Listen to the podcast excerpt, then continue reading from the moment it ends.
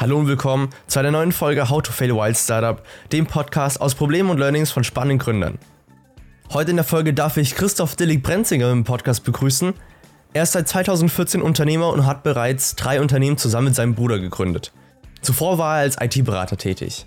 Sein erstes Unternehmen hieß Jonas, eine 365-Tage-Lösung für Tech-Hilfe für die Generation unserer Eltern und Großeltern, mit der sie mithilfe von Fernwartung und Telefonie Probleme des alltäglichen Lebens gelöst haben. Das zweite Unternehmen, was sie zusammen gegründet haben, heißt Datamate, eine auf einer Open Source aufbauende Serverplattform, und sie sind somit weg von klassischen B2C bzw. Privatkunden hin zu mittelständischem Unternehmen. Und genau über diese Firma Datamate kamen sie dann in Kontakt zum Unternehmen Seafile aus China, eine Art selbst gehostetem Dropbox, wurden dort zum Nummer 1 Verkaufspartner und haben dann vor kurzer Zeit im Jahr 2020 ihr drittes Unternehmen zusammen als Joint Venture mit dem chinesischen Unternehmen gegründet, nämlich die Lösung SeaTable. Vielen Dank, Christoph, dass du heute dabei bist. Erzähl doch erstmal unseren Zuhörerinnen und Zuhörern direkt am Anfang, wie sieht überhaupt so eine Aufteilung in einem Joint Venture aus? Wie habt ihr es bei euch gelöst? Hallo Jill, vielen Dank für die Einladung. Ja, also im Endeffekt das 40-köpfige Entwicklerteam sitzt in China. Das ist vollkommen richtig. Also die Hauptentwicklungsarbeit erfolgt alles in China.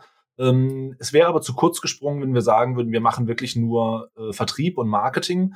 Es ist schon so, dass wir eigene Fähigkeiten haben oder genug Leute an Bord haben bei uns im Team. In Deutschland haben wir 2 Standorte, Mainz und Berlin. Also wir haben Leute, die den Quellcode lesen können. Wir schreiben auch gerne mal irgendwelche Erweiterungen oder irgendwelche Plugins, oder wenn ein Kunde spezielle Anforderungen hat, können wir das schon in Europa machen. Aber der Schwerpunkt der Entwicklung erfolgt wirklich in China. Das heißt, die Arbeitsteilung ist, die Entwicklung erfolgt in China und wir machen den direkten Kundenkontakt für alle Länder außerhalb von China. China macht wirklich sich selber, die betreuen auch ihre Kunden, aber alles außerhalb machen. Ich finde den Ansatz von eurer Lösung von SeaTable sehr, sehr interessant. Erzähl doch den Zuhörerinnen und Zuhörern, was genau der Unterschied ist zwischen beispielsweise einem klassischen Excel oder einem Google Spreadsheet. Gerne. Es ist nicht ganz einfach zu erklären, was SeaTable ist, wenn man noch nie davon gehört hat, aber ich versuche es mal in wenigen Worten zu sagen. Also im Endeffekt, jeder von uns hat schon mal mit Excel gearbeitet. Jeder weiß, was irgendwie eine Tabellenkalkulation ist. Und im ersten Moment versuche ich eigentlich immer so zu erklären, dass SeaTable eine Art Excel 2.0 ist, also sozusagen ein Excel mit deutlich mehr Funktionen. Was sind genau die Unterschiede? Bei Excel hat man einfach Zeilen und Spalten und man fängt einfach an, irgendwelche Zahlen und Texte da reinzuschreiben und vielleicht auch noch eine Formel, wenn man mit einem Gleichheitszeichen beginnt. Und dann kann man halt irgendwie Daten berechnen oder irgendwie Statistiken erstellen. Und SeaTable sieht auf den ersten Blick, wenn man im Browser die Software öffnet, genauso aus. Man hat auch wieder Zeilen und Spalten, aber man kann eben deutlich mehr und unterschiedliche Informationstypen in SeaTable erfassen. Man kann eben nicht nur Zahlen und Texte, sondern eben auch Bilder, Checkboxen, Einfachauswahl, Mehrfachauswahl, aber auch Knöpfe, mit die man dann eben mit Skripten versehen kann. Einfach vorweg sozusagen strukturieren, und damit hat man halt wirklich in SeaTable die Möglichkeit, alle Informationen zusammenzuführen und darauf aufbauend dann eben eigene Prozesse gestalten. Also das ist jetzt eben nicht nur, man kann mehr Informationen reinziehen, sondern man hat zum Beispiel auch Funktionen, dass man gemeinsam gleichzeitig im Team an irgendwelchen Informationen arbeiten kann, oder man kann eben halt auch gewisse Automationen einbauen, so nach dem Motto, wenn ein neuer Eintrag in die Tabelle reinkommt, dann soll bitte eine E-Mail-Benachrichtigung an das Team gehen, oder wenn gewisse Stati erreicht werden in den Einträgen, soll halt irgendwas anderes passieren. Und deswegen sozusagen der Einstieg der Erklärung ist immer, ein Excel 2.0, aber eigentlich ist SeaTable eine sogenannte Low-Code-Plattform, also bietet quasi Tools und den Baukasten oder die notwendigen Fähigkeiten, damit halt jemand, der keine Programmiererfahrung hat, sich trotzdem damit eigentlich eine Art Business-Prozess bauen kann und einfach effizienter seine Arbeit erledigen kann. Angenommen, ich bin jetzt so ein 50-köpfiges mittelständisches Unternehmen, was eben in dem Bereich Handwerk unterwegs ist, oder ein anderer Bereich, wo du sagst, okay, dieses Unternehmen nutzt jetzt unsere Software. Was wären so ein paar Beispiele von den Workflows, die umsetzen? Also SeaTable hat keinen Branchenfokus. SeaTable hat nicht, dass es sagt irgendwie, wir sind perfekt geeignet für den Handwerkerbetrieb mit 10 Mann um die Ecke, oder irgendwie hat keinen regionalen Fokus, sondern SeaTable ist wirklich ein Baukasten und damit für alle Branchen gut geeignet. Aber es gibt natürlich so ein paar Fokusbranchen, wo wir schon ein paar Kunden gewinnen konnten, und das ist zum einen eben im Bereich Marketing, Personalwesen und Projektmanagement. So ein typisches Beispiel aus dem Personalwesen ist der Recruiting-Prozess. Im Endeffekt, wenn man ein kleines Team ist von irgendwie 10, 12 Mann, dann hat man keinen Bedarf irgendwie nach einer ausgefeilten HR-Lösung, wo man dann irgendwie seine offenen Stellen irgendwie definieren kann und dann irgendwelche Workflows definiert nach dem Motto, die Stellenausschreibung wird automatisch irgendwo veröffentlicht, wenn sich jemand bewirbt, dann passiert irgendwas. Und das könnte man zum Beispiel mit SeaTable machen. Also man öffnet einfach SeaTable, man fängt an zu definieren, okay, welche Stellen sind bei mir eigentlich offen? Das ist also Bezeichnung der Stelle, vielleicht gibt es noch irgendwie ein paar Punkte, die der Kandidat mitbringen muss. Ist es eine Vollzeitstelle, ist es eine Teilzeitstelle und was ist das Gehalt? Und dann würde eben zum Beispiel SeaTable aus dieser Tabelle, die man sich erstellt haben, ein Webformular erzeugen, dass man dann diesen Link könnte man einfach auf die Webseite packen oder dieses Webformular könnte man auf die eigene Webseite einbinden und dann könnte jeder, der auf die eigene Webseite kommt, dieses Formular ausfüllen und sich auf eine Stelle bewerben. In dem Moment, wo er das Webformular ausfüllt, entsteht ein neuer Eintrag in SeaTable und irgendwie Mitarbeiter A, B, C werden dann informiert, Achtung, es ist eine neue Bewerbung eingegangen, möchtest du damit irgendwas tun? Und dann führt man das Bewerbergespräch und man erfasst zum Beispiel das, was man mit dem Bewerber besprochen hat oder wie man den entsprechend findet, in SeaTable und so hat man mit ganz wenig Aufwand in kürzester Zeit eigentlich so einen kleinen Mini-Prozess geschaffen, der es mir einfach hilft, meinen Recruiting-Prozess, auch wenn es nur total kleiner Prozess von mir ist, einfach effizienter zu machen. Vielen, vielen Dank für die Erklärung. Mich würde auch nochmal interessieren, du hast jetzt eben gerade gesagt, ihr habt die Möglichkeit, beziehungsweise die Plattform ist so ausgelegt, dass man sich auf die eigene Server beispielsweise als Unternehmen packen kann, also on-premise etwas installieren kann. Weshalb habt ihr denn den Fokus, dass die Leute eben oder die Unternehmen sich die Sachen on-premise ziehen können? Wenn ich das so mitbekomme, dann ist ja so langsam der Weg zum Cloud-Only hin. Weshalb habt ihr euch entschieden, okay, unsere Kunden wollen aber noch den Fokus haben, dass sie ihre Daten oder die eigene Datenhoheit haben? Das ist eine verdammt gute Frage. Ich glaube, das ist ein gewisser Grundsatz oder ein gewisser Grundglaube von unserem Entwicklerteam oder unseren Entwicklungspartner, aber auch von uns, dass wir der Meinung sind, die Software, die wir entwickeln, die soll man auch selber betreiben können. Und also wir stemmen uns ganz bewusst gegen diesen Cloud-Only-Ansatz. Klar, es wäre viel einfacher, einfach zu sagen, unsere Software, SeaTable oder Seafile, gibt es halt nur aus der Cloud. Man meldet sich an, man bezahlt einen Preis X und man kriegt dafür die Software als Dienstleistung oder den Speicherplatz oder die Ressourcen als Dienstleistung. Aber wir sehen gerade in Europa den riesen Bedarf oder auch den Wunsch danach, dass man die Sachen eben selber unter Kontrolle haben kann. Klar, das ist nicht für jeden relevant. Also es gibt einfach Unternehmen oder Teams, die sagen, wir haben weder die IT-Fähigkeiten noch den Wunsch noch die Zeit, irgendwie so ein System selber managen zu können. Aber ich bin der festen Überzeugung, sobald ein Unternehmen eine gewisse Größe erreicht hat, auch eine gewisse IT-Fähigkeit mitbringt, macht es schon Sinn, mal drüber nachzudenken, mit was für Daten will ich da drin eigentlich arbeiten und will ich die wirklich irgendwie in ein Rechenzentrum oder zu einem Dienstleister im amerikanischen Raum vielleicht geben? Gerade jetzt angesprochen eben Personaldaten. Im Endeffekt, wir haben in Deutschland ein sehr strenges Datenschutzgesetz. Das ist zwar häufig irgendwie auch ein Papiertiger, aber eigentlich ist ein Unternehmen schon dazu aufgefordert, großen Wert auf das Thema Datenschutz zu legen. Und wir wollen eben dem Kunden auch die Möglichkeit geben, entweder er kann bei uns die Cloud-Lösung haben, dann muss er sich nicht drum kümmern, aber die Daten liegen halt eben auf unserem Server in Deutschland. Oder er hat halt auch die Möglichkeit, die Software zu lizenzieren und einfach selber zu betreiben. Du hast auch gesagt, dass ihr zusammen mit eurem chinesischen Partner ein Joint Venture, diese Firma als Joint Venture betreibt. Erklär doch gerne nochmal, was genau ist überhaupt ein Joint Venture, was ist das für eine Unternehmensform und wie sind da die Anteile aufgeteilt, beziehungsweise was passiert dann eigentlich mit dem Gewinn, der letztendlich dann generiert wird?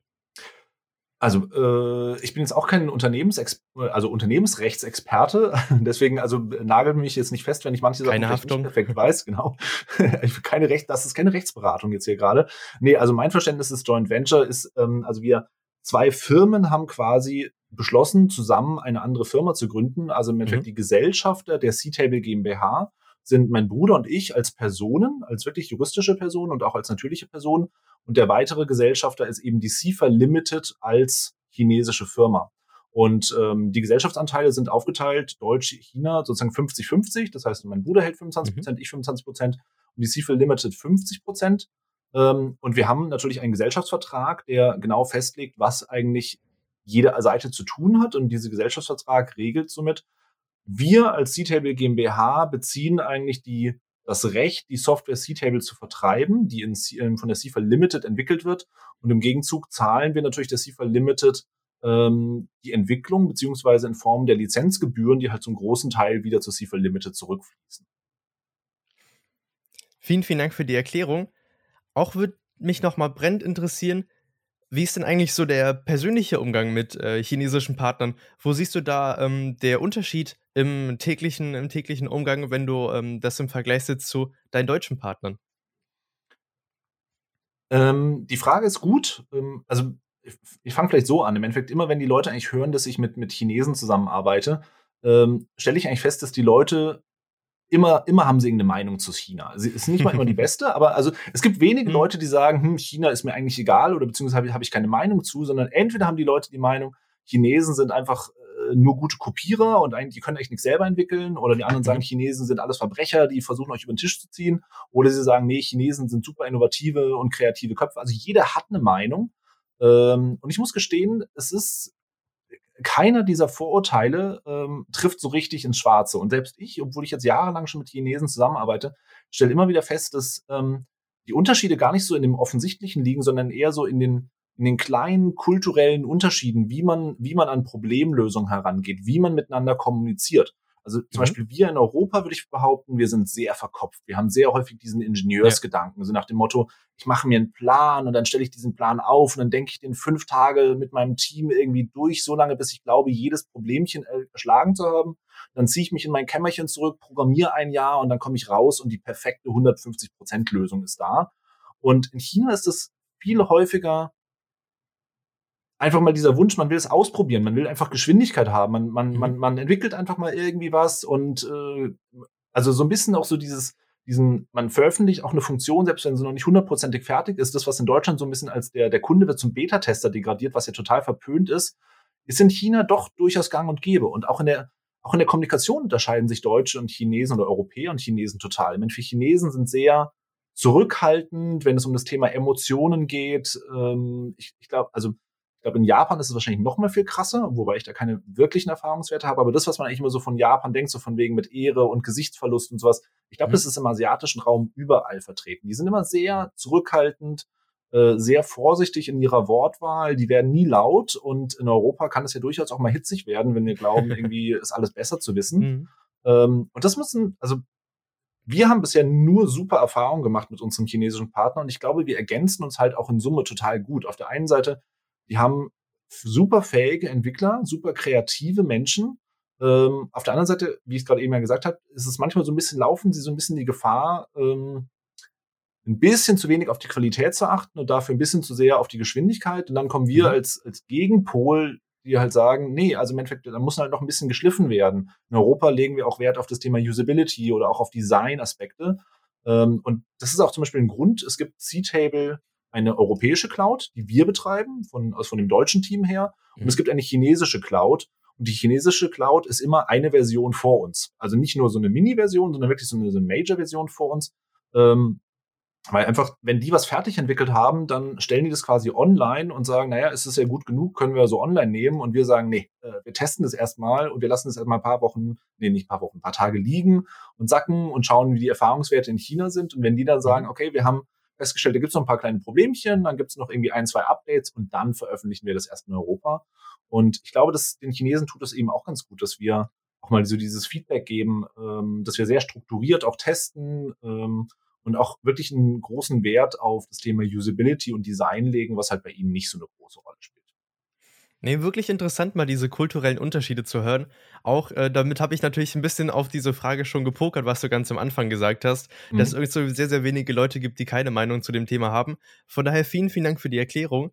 Ich würde thematisch noch mal ein bisschen weitergehen zu dem Thema, was waren denn deine Herausforderungen und Probleme, die du bis jetzt in deinen 3 Unternehmungen hattest, und was waren deine Learnings daraus? Was konntest du daraus lernen und was kannst du heute mitgeben? Also da gibt es ganz, ganz viele Learnings. Ich hoffe, ich kriege ein paar gute zusammen, die vielleicht auch irgendwie für die Hörer interessant sind. Also was definitiv ein Learning für mich gewesen ist, ich sollte definitiv auf mein Bauchgefühl hören. Im Endeffekt irgendwie also ganz konkretes Beispiel, wenn dir 5 Marketingagenturen sagen, du musst Marketing heutzutage so machen, dass du irgendwie eine Facebook-Werbung schaltest und die mit irgendwie Tausenden von Euro bewirbst und das funktioniert 100%ig und Social-Media-Werbung ist der Königsweg von der Werbung oder von Marketing, aber dein Bauchgefühl sagt dir, das funktioniert nicht so richtig, dann sollte man auf dieses Bauchgefühl hören oder im Zweifelsfall halt vielleicht kurz ausprobieren, aber sich halt dann auch einen ganz klaren Cut setzen und sagen, wenn es halt bis dann und dann nicht funktioniert, dann lassen wir es halt sein. Und genauso auf der anderen Seite aber auch ruhig die Augen offen halten für neue Gelegenheiten, neue Sachen ausprobieren und sich aber halt immer echt die klaren Ziele setzen, was will ich eigentlich erreichen, was sind eigentlich sozusagen Ziele oder Ergebnisse, die ich erreichen will und sich halt dann nicht irgendwie jahrelang vorlügen, ja, morgen wird es dann endlich gut werden und morgen werden die großen Kunden kommen. Also ich beziehe mich jetzt auf meine allererste Firma. Klar hätten wir das noch irgendwie 2-3 Jahre weiterführen können und vielleicht wäre auch irgendwann der Durchbruch gekommen. Aber wir haben schon wirklich nach einem halben Jahr gesehen, wir rödeln, wir haben ein spannendes Produkt, wir haben genug Aufmerksamkeit, wir haben genug potenzielle Interessenten und am Ende kommt halt trotzdem nicht das Ergebnis rum, was wir haben wollen. Also müssen wir irgendwas anderes machen. Und ich bin der festen Überzeugung, dass man auch aus Rückschlägen sehr viel lernen kann oder gerade aus Rückschlägen. Und deswegen Vertrauen auf das eigene Bauchgefühl, viele Sachen ausprobieren und ganz wichtig, sich mit einem guten Team umgeben, das ist extrem wichtig. Das hatte ich noch gar nicht gefragt. Es sind eigentlich die 3 Firmen, die du mit deinem Bruder zusammen aufgebaut hast, rein gebootstrapped, also dass keine externen Finanzierungsmittel, Investitionen reingekommen sind oder habt ihr auch Investitionen von weiteren Kapitalgebern genommen? Nee, alle Firmen sind mit unserem eigenen Kapital gegründet worden und auch finanziert worden. Wir hatten ganz am Anfang überlegt, ob wir Fremdkapital aufnehmen, haben uns aber am Ende immer dagegen. Also wir haben gesucht, wir hatten auch einige Gespräche mit diversen Investoren. Am Ende hat uns aber immer abgeschreckt, dass wir den Eindruck haben, unsere Investoren verstehen nicht 100%ig, was unser Geschäftsmodell ist, beziehungsweise sie bremsen uns eigentlich aus und nehmen uns die Freiheit, das auszuprobieren, was wir ausprobieren wollen. Wenn du mit dem eigenen Kapital spielst, dann kannst du zwar auch das Geld verbrennen und am Ende, wenn irgendwas nicht funktioniert, denkst du auch, okay, das Geld hätte ich mir vielleicht auch sparen können. Aber auf der anderen Seite, wir müssen niemandem gegenüber Rechenschaft ablegen und können wirklich das machen, was wir wollen. Also ich glaube, es ist unglaublich schwer, einen Kapitalgeber zu überzeugen davon, dass eine Geschäftsidee einfach nicht funktioniert und man mal was Neues probieren will. Und die sagen, ja klar, macht doch einfach, hier ist noch mehr Geld, wenn ihr braucht. Und deswegen, also wir haben bei SeaTable, jetzt gerade bei SeaTable, weil das Thema Low-Code, No-Code so ein unglaublich spannender Markt ist, ich würde sagen, wir haben jede Woche mindestens 1 bis 2 Anfragen über LinkedIn, hauptsächlich von irgendwelchen Investoren, die dann immer schreiben, hier, Low-Code, No-Code, super spannend, ich habe euch gefunden, wir würden gerne mit euch sprechen, wir investieren typischerweise 5 bis 10 Millionen in Startup und wollen wir uns nicht mal unterhalten. Und die lehnen wir alle ab, zum einen, weil sie sich nicht richtig über uns informieren, sobald sie hören, dass auch noch ein chinesischer Partner drin ist, das ist meistens schon nicht mehr ganz so interessant, aber auch im Endeffekt, die wollen halt ein Stück vom Kuchen haben und wollen sozusagen sich am Anfang, wenn die Firmen noch klein sind, irgendwie ein großes Stück oder ein großes Teil vom Kuchen sichern, aber sie wollen de facto das Risiko nicht tragen. Und es ist immer so für mich schwierig. Im Endeffekt am Anfang, wenn der Laden noch sozusagen im Aufbau ist, da braucht man eigentlich das Geld, da sind aber alle Investoren noch eher quasi zurückhaltend. Und wenn der Laden dann erstmal läuft oder sozusagen das Geschäftsmodell gezeigt hat, dass es funktioniert, dann stehen sie alle Schlangen und wollen Geld geben und wollen halt am Kuchen einfach mitverdienen. Und also wir haben uns bisher immer gesträubt gegen Fremdfinanzierung. Habt ihr da nur bei deutschen Investoren nachgefragt oder euch auch mal beispielsweise im amerikanischen Raum ein bisschen umgeschaut? Also damals bei den ersten Firmen, Jonas und Datamate, waren wir rein im deutschen Raum unterwegs. Also ganz konkret hatten wir Finanzierungsangebote von einer Infrastrukturbank hier vom Landes Rheinland-Pfalz. Die waren interessiert, dass sie uns, also ja, deren Aufgabe ist es, lokale oder regionale Firmen zu fördern. Das haben wir aber abgelehnt. Im Endeffekt jetzt bei SeaTable, wie gesagt, wir suchen nicht, sondern die Investoren kommen auf uns zu und es sind hauptsächlich englischsprachige, also aus dem amerikanischen Raum Investoren, die auf uns zukommen. Die Amerikaner sind bei dem Thema IT-Innovationen gefühlt immer so ein paar Jahre uns voraus. Während wir in Deutschland halt immer noch dem guten alten Faxgerät und der ISDN-Leitung hinterher trauern, habe ich halt das Gefühl, die Amerikaner sind da einfach schneller unterwegs und wissen einfach, dass Web-Technologien einfach die große Zukunft sind. Und genau, deswegen die ganzen Investoren kommen aus dem amerikanischen Raum. Aber das ist für uns nicht interessant. Ein Learning, was jetzt wirklich ganz, ganz brandaktuell ist, ist, dass ich früher Mitarbeiter eingestellt habe, nur aufgrund des persönlichen Gespräches. Und mittlerweile mache ich das nicht mehr. Mittlerweile gebe ich jedem Bewerber auch immer noch quasi so eine Mini-Aufgabe mit. Und es ist gar nicht so sehr, dass ich sie irgendwie technisch prüfen will, sondern ich will die Kommunikationsfähigkeit der Menschen prüfen. Und also ganz konkreter Fall, wir hatten einen ITler, der sich bei uns beworben hat, der war vom Lebenslauf her, hätte er perfekt reingepasst, der kannte im Gespräch alle Buzzwords, die ich hören wollte. Ich dachte mir, yeah, der ist es. Und dann habe ich gefragt, du, kann ich mal dir so ein, zwei kleine Aufgaben geben, nur ein Problem lösen. Das war de facto, schau im Handbuch nach, wie was konfiguriert wird, konfigurierst und starte den Server neu. Und das andere war halt eben, schreib mir eine E-Mail darüber, was du getan hast. Also wenn du sozusagen theoretisch, du würdest für mich arbeiten, du würdest für einen Kunden arbeiten und schreib mir einfach am Ende des Tages, mir als Chef, eine kurze E-Mail, das habe ich getan, und schreib eine zweite E-Mail an den Kunden quasi, was habe ich getan, weil ich einfach nur sehen wollte, kann er unterscheiden zwischen einfach einer E-Mail, die er einfach runterschreiben kann, ohne große Struktur, was habe ich, also eine Bulletpunktliste für den Kunden und eine Bulletpunktliste für mich, das halt eben formale Standards anhält. Und er hat sich da so schwer mitgetan, wo ich mir dachte, das kann doch nicht wahr sein. Die Leute heutzutage, und das ist vielleicht ein bisschen pauschalisiert, aber es war auf jeden Fall sehr lehrreich und sehr spannend. Deswegen habe ich mir immer fest vorgenommen, ich versuche Menschen ab sofort, die ich einstelle, immer zu challengen mit ein paar kleinen Aufgaben, um zu sehen, wie sie sich anstellen, weil im Bewerbungsgespräch kannst du immer große Sachen raushauen, was du alles kannst, aber am Ende ist es halt, brauche ich jemanden, der selbstständig arbeitet. Was wären denn deine Ansprüche gewesen an den Bewerber zwischen der E-Mail an dich und den Unternehmer? Das Unternehmen. Genau, also für mich ist es ganz, ganz wichtig, dass meine Mitarbeiter Themen von Anfang bis Ende bearbeiten können. Das heißt, also wenn ein Kunde auf uns zukommt und sagt, ich habe ein Problem A, B, C, das kann entweder ein technisches Problem sein, es kann vielleicht wirklich ein Bug sein, es kann vielleicht einfach nur ein Bedienungsfehler sein, es kann aber vielleicht einfach ein Verständnisproblem sein. Und ich möchte Mitarbeiter haben, denen ich jedes dieser Probleme geben kann. Und der Mitarbeiter muss fähig sein, zu verstehen, was ist das Problem, dann eine Lösung zu erarbeiten und dann entweder an den Kunden oder an mich zu kommunizieren, Christoph, wir müssen hier entweder eskalieren oder wir müssen das und das machen und dann können wir den Kunden glücklich machen, oder er antwortet halt direkt dem Kunden. Und was ich halt überhaupt nicht leiden kann oder nicht mag, ist, wenn es quasi so Hierarchien gibt von der Bearbeitung. So nach dem Motto, es gibt so ein First Level, der nimmt eigentlich de facto nur das Problem entgegen, macht eine oberflächliche Analyse, dann weiß er nicht mehr weiter, dann reicht das weiter an irgendjemand anderen und der muss sich dann mit dem, was dokumentiert wurde, irgendwie einarbeiten. Das ist halt total bescheuert. Das führt halt häufig dazu, dass du Ineffizienzen hast, die Probleme nicht schnell bearbeitet werden. Und also deswegen meine konkrete Erwartung an meine Mitarbeiter ist eigentlich hauptsächlich, dass sie nicht bei den ersten Widerständen die Flinte ins Korn werfen und sagen, ich verstehe es nicht und deswegen muss es jemand anderes machen, sondern eigentlich, dass ich will die Motivation sehen, zu verstehen, was das Problem ist und sich im Zweifelsfall neues Wissen anzueignen. Also ich suche, also wenn ich eine Eigenschaft bei meinen Mitarbeitern haben möchte, dann ist es eigentlich Neugierde oder Wissensbegierde, um sich halt einfach in irgendwelche Themen einzuarbeiten. Und dafür garantiere ich sozusagen jedem meiner Mitarbeiter, wenn sie eine gewisse Zeit bei mir arbeiten, sie werden ihren Wissens- oder ihren Erfahrungsschatz massiv erweitern, weil sie halt eben nicht nur Dienst nach Vorschrift machen, sondern halt wirklich tagtäglich mit vielleicht neuen Aufgaben konfrontiert sein können.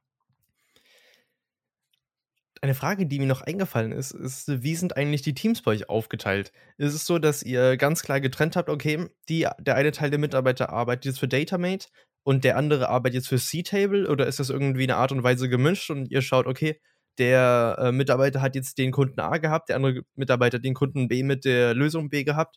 Wie handhabt ihr das? Also vertragsmäßig ist natürlich ganz klar geregelt, welcher Mitarbeiter zu welcher Gesellschaft gehört, also welche Firma auch das Gehalt zahlt der jeweiligen Mitarbeiter.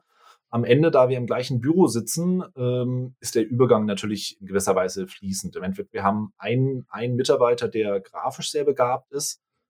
Das ist vollkommen klar, der macht für beide Firmen die grafischen Arbeiten. Und auch bei dem Entwickler im Endeffekt oder bei den Entwicklern, die wir haben, wenn mal ein technisches Problem bei der einen Firma besteht, aber sie eigentlich bei der anderen angestellt sind, dann machen wir da keinen großen Unterschied. Wir fangen dann auch nicht an, irgendwie interne Verrechnung oder sowas zu machen, sondern solange sich das einigermaßen in der Waage hält, ist das bei uns relativ offen. Dann würde ich nochmal zum, ich sag's mal, dritten Bereich des Podcasts, den nehme ich halt immer sehr, sehr gerne in drei Bereiche, und das ist, wenn du mal noch mal ein bisschen zurückschaust, ein bisschen in die Retrospektive gehst. Der Podcast hat ja vor allen Dingen eine jüngere Zielgruppe, und daher die Frage, angenommen, du hättest doch mal die Möglichkeit, deinem 16-jährigen Ich ein paar Ratschläge zu geben, welche Tipps hätten dir damals etwas gebracht, beziehungsweise dich in irgendeiner Art und Weise weitergebracht? Also wenn mir jemand gesagt hätte, damals, als ich frisch gegründet habe, hab Vertrauen drauf, dass du eigentlich alles dir selber irgendwie aneignen kannst und alles relativ gut machen kannst, das hätte mir groß geholfen. Also am Anfang hatten wir als Unternehmer immer so diesen Ansatz, okay, wir konzentrieren uns auf unser absolutes Kerngeschäft und alle anderen Themen versuchen wir irgendwie outzusourcen. Was dazu geführt hat, dass wir eigentlich einen relativ großen Fixkostenblock von Anfang an hatten. Weil wenn wir sagen, okay, das Thema Webseite, Machtgestalten ist eigentlich nicht unser Thema. Grafische Arbeiten ist eigentlich nicht unser Thema. Marketing, SEO, Suchmaschinenoptimierung ist eigentlich alles nicht unser Thema. Und für jedes Thema haben wir irgendwie versucht, entweder einen Freelancer oder halt irgendwie jemanden, eine Agentur dafür zu finden. Und alle möchten halt irgendwie ihr Geld verdienen. Und du hast eigentlich noch am Anfang noch keine Einnahmen und deswegen versuchst du irgendwie die Agenturen oder die Dienstleister irgendwie runterzuhandeln oder nimmst vielleicht welche, die nicht ganz so gut sind, die kein so hohes Gehalt haben wollen. Und am Ende bist du mit den Ergebnissen nicht so richtig zufrieden. Und meiner Erfahrung nach ist es total wichtig, dass man bei allen Themen, die man fremd vergibt, trotzdem eigentlich weiß, zumindest in der Theorie, wie es funktioniert, damit man auch beurteilen kann, was die Leute eigentlich machen. Also ganz konkretes Beispiel, Suchmaschinenoptimierung. Wir wollten mit dem Thema Jonas, ihr Online-Assistent, wir wollten nicht irgendwie Plakatwerbung schalten, wir hatten kein Geld für Fernsehwerbung, also was ist dann der typische, wir hatten Social-Media-Werbung probiert, sind aber nicht so richtig erfolgreich damit gewesen, also haben wir am Ende gesagt, okay, wir wollen, dass unsere Webseite bei wichtigen technischen Suchen, wie zum Beispiel Drucker druckt nicht oder mein PC geht plötzlich aus oder meine Maus funktioniert nicht mehr, dass wir bei solchen Suchbegriffen eben unsere Webseite sauber platzieren, dass die Leute halt eben über das Problem auf uns aufmerksam werden und dann eigentlich wissen, okay, sie können uns anrufen. Und deswegen haben wir halt so von Anfang an relativ viel Content für unsere Webseite produziert und uns auch eben die eine oder andere SEO-Agentur angeschaut. Und die ersten haben uns das Goldene vom Himmel runter versprochen und haben gesagt, sie machen hier mit super high sophisticated Tools und was auch immer alles, bringen sie uns nach vorne und haben viel Geld eingesammelt. Und am Ende haben wir eigentlich gedacht, die Ergebnisse passen irgendwie nicht richtig zusammen. Aber weil wir uns halt nie getraut haben, weil wir gesagt haben, so SEO, das ist sowas, so ein bisschen was, das muss man halt richtig lernen über Jahre hinweg. Und am Ende war es eigentlich, ich bin der Meinung, fast jedes technische Thema oder fast jedes Thema, was man am Anfang als Unternehmer, mit dem man konfrontiert ist, kann man sich in relativ kurzer Zeit von wenigen Wochen zumindest in so einem Basislevel aneignen. Und im Endeffekt das Thema Suchmaschinenoptimierung ist am Ende eigentlich, mach einen Plan, kenn so ein bisschen die Grundregeln, worauf es ankommt und dann mach halt einfach mal. Dann probier vielleicht ein bisschen aus, rechts, links, was funktioniert nicht. Und wenn man das halt kapiert hat, dann entzaubert es halt viele Aussagen von so einem SEO-Agenturen, die halt viel, viel Geld haben wollen für eigentlich irgendwie Arbeit, die eigentlich komplett automatisiert werden kann oder halt einfach nicht notwendig ist. Und deswegen, also ich glaube, das Allerwichtigste wäre sozusagen für mich gewesen, zu erfahren und zu wissen, sorg eigentlich dafür, dass du von den Sachen, die du extern vergibst, eine Grundahnung hast, dass du dir halt irgendwie keinen Bären aufbinden lassen kannst. Dann hätten wir viel, viel Geld gespart. Und am Ende bin ich der Meinung, ist es gerade für ein Unternehmen am Anfang wichtig, viele Sachen selber zu machen, um eben auch die Erfahrung zu machen, was ist wichtig und was ist nicht wichtig. Ja, vielleicht noch ein anderes gutes Beispiel an der Stelle. Gerne. Wir haben uns individuell für uns eine Software programmieren lassen, damals für diese Computerhilfe-Hotline. Und der größte Teil der individuellen Entwicklung war, wie stellen wir sicher, dass ein Anrufer eindeutig identifiziert werden kann. Also wir haben quasi gesagt, wir möchten, dass wenn jemand anruft, der Herr Müller, der schon Kunde bei uns ist, und der ruft halt dann eben an über seine Telefonnummer und dann möchten wir eigentlich, dass der Mensch, der bei uns das Telefonhörer hochnimmt, sofort schon sieht, das ist der Herr Müller, der da anruft, und dann werden ihm irgendwie 1, 2 Fragen gestellt nach dem Motto, bitte sagen Sie uns kurz Ihr Geburtsdatum oder sagen Sie uns, wo Sie wohnen, dass er sich quasi authentifizieren muss.